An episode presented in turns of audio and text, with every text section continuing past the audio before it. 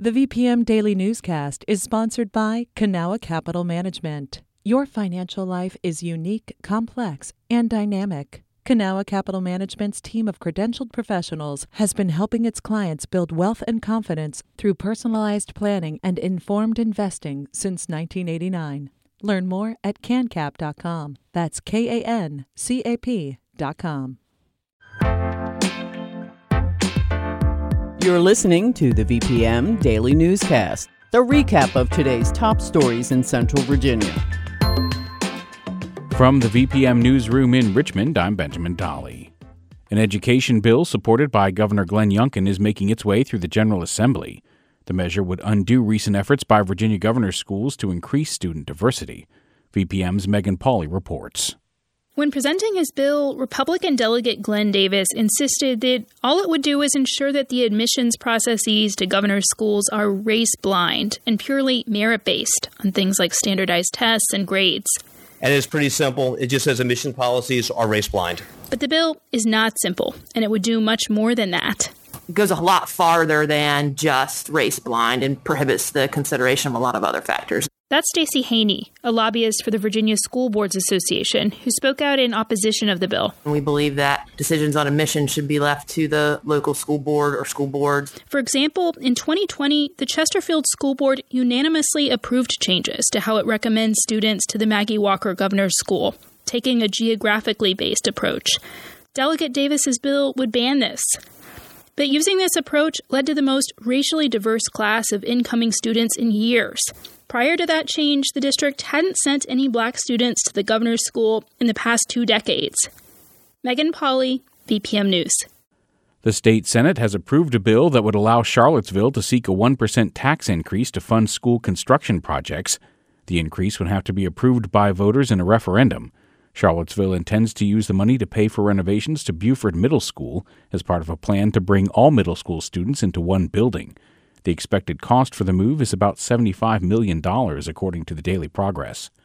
Charlottesville is the 10th locality so far to receive approval to hold a referendum. Senator Jennifer McClellan sponsored a bill that would allow all Virginia localities to offer referendums to voters without needing permission from the General Assembly. That bill also passed in the Senate this week. Andrew Wheeler, the nominee for Virginia's top environmental and natural resources post, addressed a state Senate committee yesterday. Democratic lawmakers grilled Wheeler on his track record as EPA chief under President Donald Trump. They questioned Wheeler on his rollback of clean air policies and claims that he pushed scientists out of the agency. First of all, I don't think the things that I did at EPA were covered very well by the press.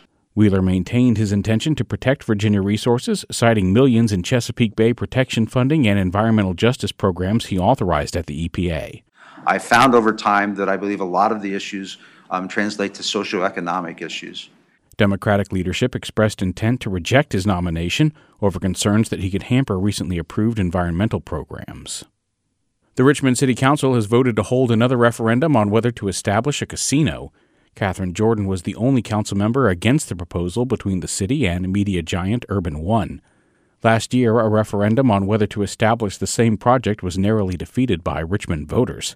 Activists call this second referendum undemocratic and an attempt at voter suppression. Proponents of the casino say it will bring jobs and entertainment to the capital city. Though the next election is months away, Chesterfield County's registrar's office is trying to get new poll workers to sign up now. The initiative is part of the National Poll Worker Recruitment Day, which was established as a way to encourage people to serve as poll workers. Officials say they need help with an increasing population since 2016, there's been an 18% increase in registered voters. All potential election officers must be registered voters in Virginia. This has been the VPM Daily Newscast. Some of these stories may have changed since the newscast was recorded. You can stay connected to what matters by heading to vpm.org/news or follow us on Facebook, Twitter, and Instagram at myvpm.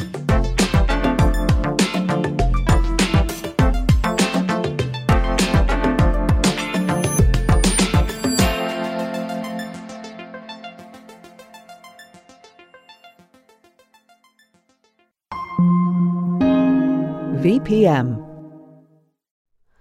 Hi, it's Terry Gross, the host of Fresh Air. We bring you in depth, long form interviews with actors, directors, musicians, authors, journalists, and more. Listen to our Peabody Award winning Fresh Air podcast from WHYY and NPR.